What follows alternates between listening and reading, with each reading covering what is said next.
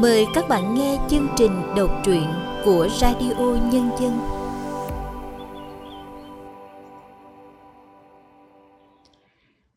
Xin chào các bạn đang đến với chương trình đọc truyện của Radio Nhân dân.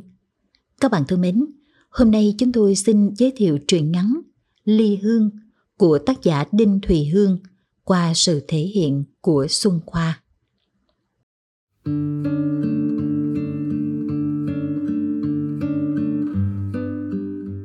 Anh về được chưa? Có mưa rồi. Nghe tiếng giờ ngập ngừng, nghẹn nghẹn như tiếng mưa đứt quãng đâu đó ở đầu bên kia. Lòng bình trùng xuống. Đang giữa tháng, điều chưa phải cuối vụ. Nhà chủ lại tốt vậy. Khi mình khó khăn, người ta giang tay giúp. Giờ giữa lúc đang cần người để vừa thu hoạch, bóc tách, vừa đóng gói xuất xưởng, mình lại bỏ đi. Nên không. Ăn ở phải có tình chứ. Đâu phải giữa người với người lúc nào cũng chỉ có những tờ giấy bạc lạnh ngắt. Bình nghĩ thêm một thôi. Mắt nhìn vào bóng đêm mênh mông. Tiếng tắc kè đâu đó buông từng tiếng rành rọt. Không khí oi nồng dưới tấm mái phiro xi măng. Căn phòng có mấy mét vuông. Ngày mới lên, nhìn nhóm người lôi thôi lết thích, khuôn mặt mệt mỏi sau một chặng đường dài đầy vẻ khổ hạnh. Ông chủ xưởng điều thở dài tiếng thở dài của sự đồng cảm, xót thương. Rồi ông cho ở không dưới dãy láng dài gần xưởng. Tháng dùng bao nhiêu điện thì đóng bấy nhiêu. Vậy là quá tốt rồi. Ở đây còn có nước ngọt. Thứ nước mà giờ ở quê, vợ Bình cùng cả xóm đều phải chắc chiêu từng giọt. Thấy thương.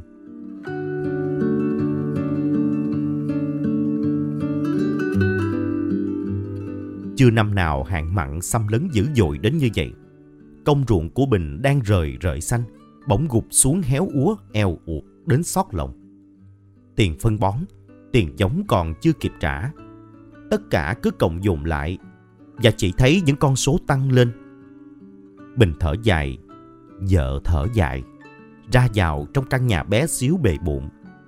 Hai người tránh nhìn mặt nhau. Hồi đi công nhân ở Bình Dương về, hai vợ chồng được ba mẹ Bình cho hơn một công ruộng. Họ cùng nhau quần quật cày cuốc, tích cóp từng đồng nhỏ nhất để hy vọng còn có cái lo cho con cái sau này. Ông trời thương, hai vụ đầu có lãi. Bình dựng được mấy cột bê tông, quay dách tôn bốn phía. Vậy là thành căn nhà che mưa nắng cho hai vợ chồng son. Bình vẫn nhớ những ngày ấy. Ngồi bên hiên nhà, nhìn ra đám lục bình trôi trên sông Sao mà yên bình đến thế? Vậy mà giờ, hạn hán nứt toát cả cánh đồng. Đám lục bình ngày nào còn ken kín cả mặt sông. Giờ xác xơ trong nước mặn.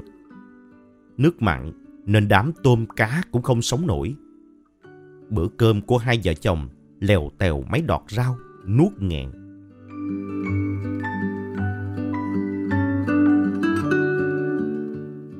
Về thôi anh, có mưa rồi. Tiếng vợ Bình trong điện thoại vừa rụt rè vừa trông ngóng chờ đợi. Sao mà thương, thương đến thắt ruột gan.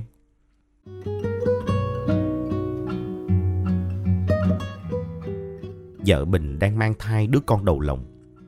Cô ấy cần người đàn ông của mình ở bên cạnh dù chẳng làm được gì cho dơi bớt những cơn ngán ngẩm đàn bà. Thì ít nhất có Bình, nhà cũng ấm hơi người.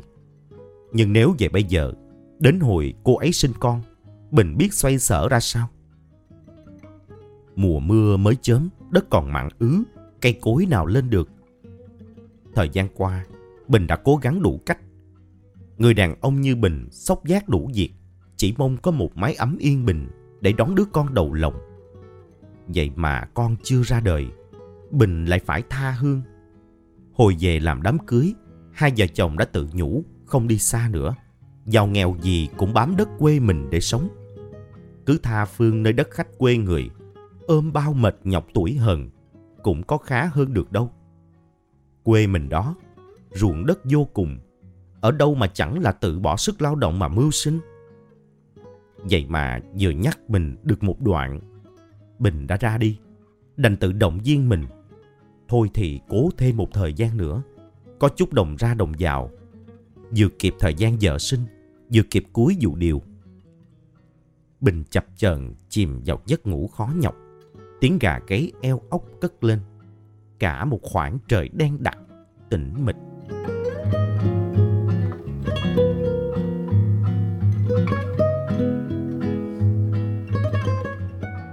Bình tĩnh dậy khi dãy nhà trọ bắt đầu ý éo những thanh âm gọi nhau trong sáng sớm mai. Tia nắng sớm xối thẳng qua kẻ dáng vào mặt, khiến Bình nhăn nhó. Ngày mới, hơi nóng đã hực lên. Bình vội vã rời tấm phản cứng quèo. Anh giới tay lên đống đồ hầm bà lặng trên hộc tủ. Móc ra gói mì tôm. Phần sáng của Bình hôm nào cũng vậy. Trước khi ra xưởng làm, Bình cắm nồi cơm để trưa về sẵn cái ăn. Thường thì trong cái nóng đến hao người, Bình chan ít nước tương vào cơm, ăn cho xong. Hôm nào mệt, hoặc muốn xôm cho bữa ăn để tăng sức cho mình, Bình thêm con khô hoặc quả trứng vịt dầm tương cho bát cơm có vị. Bữa tối cũng vậy, là phần cơm nguội còn lại của trưa. Qua quýt như thế, để Bình không xâm phạm vào phần tiền tích góp mang về cho vợ sinh con. Biết làm sao, ông trời có khi thương khi không. Nhớ hồi mới cất được căn nhà lên, niềm vui chưa thỏa, thì vợ Bình phải đi mổ ruột thừa. Giận hạn, khó khăn, đôi khi không thể lường được. Nằm trên giường bệnh khi ấy, nhìn khuôn mặt buồn buồn của vợ, Bình phải nạt nộ dữ lắm để cô ấy không nhắc về khoản viện phí bất ngờ này. Còn người là còn của. Người sinh của, chứ bo bo mấy đồng bạc mãi ít gì. Làm để có tiền phục vụ mình cơ mà, sao phải tiếc? Nói vậy thôi, Vét đến đồng tiền cuối cùng trong nhà, rồi đi dây thêm một khoản nữa. Ai không rầu ruột. Nỗi niềm của Bình khi ấy toan hoát, nứt nẻ như cơn khô ngoài đồng ruộng. Giờ ở xưởng có mì, có gạo ăn là tốt lắm rồi. Còn bao nhiêu người quê Bình đang khóc ròng dưới cánh đồng cháy nắng đó thôi. Ở đời, nhiều khi là ông trời thử thách nên cho mỗi người khổ một kiểu vượt qua được tao đoạn đó, bàn chân mình sẽ vững vàng hơn.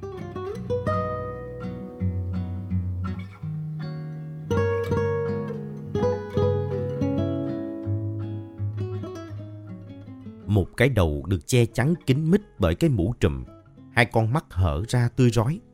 Bàn tay cô ấy giơ ra trước mặt Bình cái túi ni lông. Này, ăn đi. Bình hơi sững lại ngại ngần. Bánh thôi mà, Ăn nhanh còn sang xưởng làm. Người phụ nữ dúi vào tay Bình rồi lướt nhanh như một cơn gió. Túi bánh trên tay Bình nóng hổi. Bình tần ngần với cảm xúc không thể nào hiểu nổi.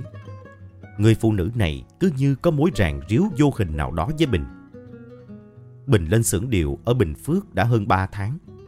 Cũng chừng sắp xỉ từng ấy thời gian, người phụ nữ ấy bày tỏ sự quý mến Bình theo cách đó. Có khi chị giàu, có khi là thằng nhỏ con chị mang theo trên tay một đồ vật nào đó cho chú Bình theo lời dặn của mẹ. Có lần nó còn ngồi cả buổi tối để xem Bình tỉ mẩn đẽo khúc gỗ cà phê cứng quẹo thành hình thù của những món đồ ngộ nghĩnh. Mê mẩn đến độ muộn Bình phải đưa thằng bé về. Căn nhà của hai mẹ con nó ở giáp phía rừng cao su. Những cánh rừng cao su bạc ngàn ở miền đông này không hiếm. Trên TV, nó đẹp tựa như những thước phim lãng mạn. Người ta xem chỉ biết suýt xoa những cảnh đẹp. Ít ai biết những phần người khốn khổ, lấp ló sau vẻ đẹp đó. Mỗi người mỗi phận. Nhưng mẹ con thằng bé thì cuộc sống không vất vả. Chỉ có vốn nên mở hàng tạp quá, đủ cho hai mẹ con sống thảnh thơi hơn nhiều người ở xứ này. Nhà cửa chị khang trang, Mùa nóng, khi hơi nóng rác rạc thổi, nhà chị có điều hòa mát liệm. Mùa mưa, những ngày tháng dầm về nhão nhẹt cũng không ảnh hưởng. Bình quen người phụ nữ ấy khi anh còn làm công nhân ở Bình Dương. Chị cũng ở dưới đó, gần chỗ Bình, nhưng chị làm gì thì Bình không biết. Mỗi người mỗi cảnh mưu sinh, nên Bình không bao giờ hỏi. Cũng chính chị giới thiệu cho Bình công việc ở xưởng điều này khi nghe Bình than qua điện thoại rằng ở quê những dòng kinh đã kiệt cùng nước chảy, đàn bà con gái tắm nước mặn đến khô héo cả người.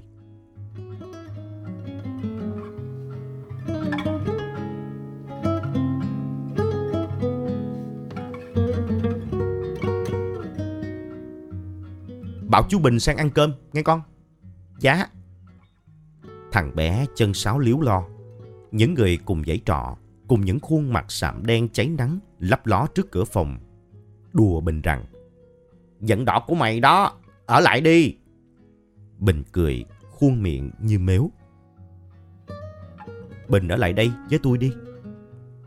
Lời đề nghị rất tình, cùng ánh nhìn thật mềm mượt của người đàn bà buông ra. Khi thằng bé ăn tối xong đã sang nhà bà ngoại, Bình xoay người muốn giấu đi sự thản thốt bối rối. Nhưng vòng tay của người phụ nữ bất chợt ôm siết phía sau, hơi thở hổn hển phả vào Bình. Anh ngay ra, chân tay bủng rủng. Người đàn ông sức dốc mạnh mẽ như anh, bất chợt thấy mình sao mà yếu đuối. Điện chợt tắt phục, bóng tối nuốt chửng hai người. Bình cửa quậy yếu ớt, dòng tay mềm mại của người đàn bà càng siết chặt đến ma mị. Nhưng trời ơi, không phải vợ, rõ ràng không phải vợ Bình mà. Hình ảnh vợ cùng cái bụng trình hình chợt hiện ra sừng sững Đôi mắt cô ấy mở to nhìn Bình bình thản đến lạ lùng. Anh dùng mạnh vòng tay ruột ra và Bình lao đầu chạy thẳng vào bóng tối. Ở đây hay ở đâu không có vợ con, với Bình chỉ là cuộc ly hương nhức nhối. Những mối ràng buộc kiểu vậy nó luôn trong chân, bất an và vô cùng tạm bợ. Mà ở đời, tạm bợ trong mối quan hệ giữa người với người là điều Bình ghét nhất. Bình về phòng dục đầu vào chậu nước mát. Nước lạnh khiến anh tỉnh ra. Thiếu chút kiểm soát là Bình đã tự đẩy mình vào thế khó rồi. Bản năng người đàn ông trong anh tất nhiên là dục giả, đòi hỏi. Nhưng là người thì phải lý trí lúc cần. Không phải cứ nghèo là hèn.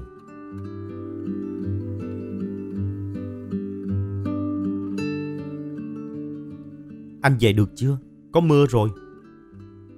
Bình không ngủ được, đầu âm âm sự khẩn khoản của vợ. Mưa ở miền Tây quê Bình năm nay lại sớm vậy sao? Trên những cánh rừng cao su, rừng điều ở miền Đông, nắng vẫn khô khốc rạc dài người.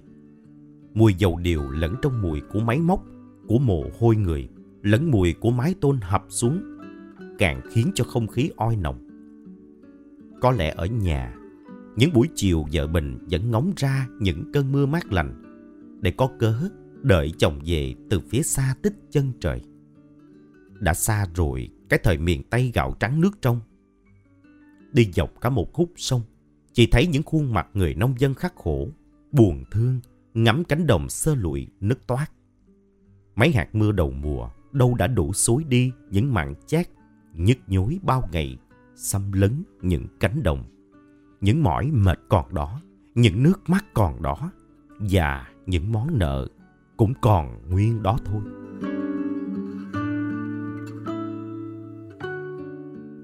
Một tháng làm đủ 26 ngày của Bình được trả 6 triệu. Ăn uống sinh hoạt tùng tiệm, anh có dư cho ngày trở về. Những ngày được nghỉ, Bình vẫn xin đi phụ những việc khác cho chủ. Sức dài, dai rộng.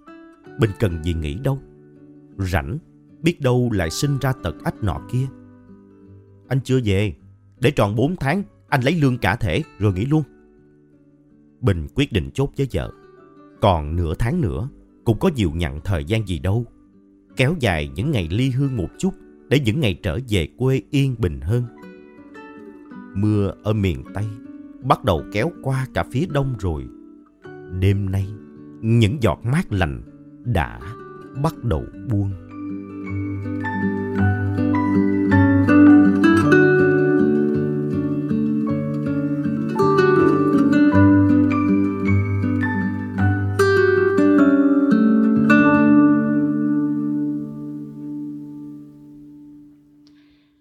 Các bạn vừa nghe xong truyện ngắn Ly Hương của tác giả Đinh Thùy Hương qua sự thể hiện của Xuân Khoa.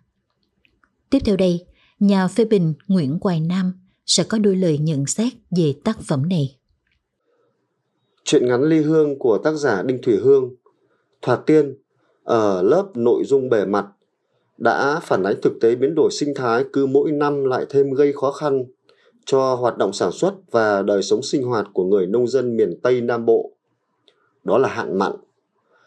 Đã hạn mặn thì cánh đồng khô nẻ, nứt toác, không thể trồng trọt gì được.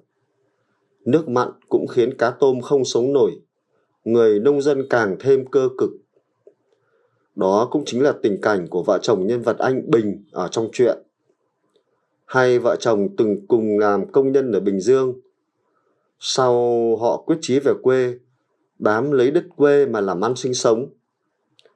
Thế nhưng hạn mặn đến, người chồng lại phải tha hương lần nữa, về miền Đông làm thuê để có tiền lo cho vợ sắp sinh con đầu lòng. Trên đất khách, Bình làm việc quần quật vất vả trong xưởng sản xuất hạt điều, nhịn ăn nhịn tiêu để tích cóp mang về cho gia đình.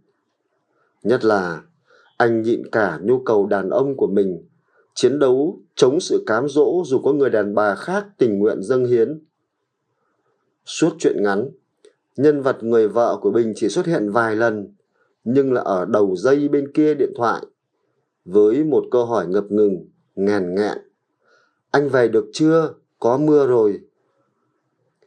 Một câu hỏi đơn giản thế thôi, nhưng nó là sợi dây lương tâm và trách nhiệm. Nó níu giữ Bình để anh không trượt ngã theo bản năng, không chạy trốn bổn phận người đàn ông trong nhà. Anh chưa về, để tròn 4 tháng anh lấy lương cả thể rồi nghỉ luôn. Bình đã trả lời vợ như vậy, rất giản dị, nhưng đằng sau nó là cả một chiến thắng to lớn về mặt đạo đức của con người lao động trong cảnh khó. Các bạn thân mến, chương trình đọc truyện của Radio Nhân dân đến đây xin tạm dừng. Cảm ơn các bạn đã chú ý lắng nghe.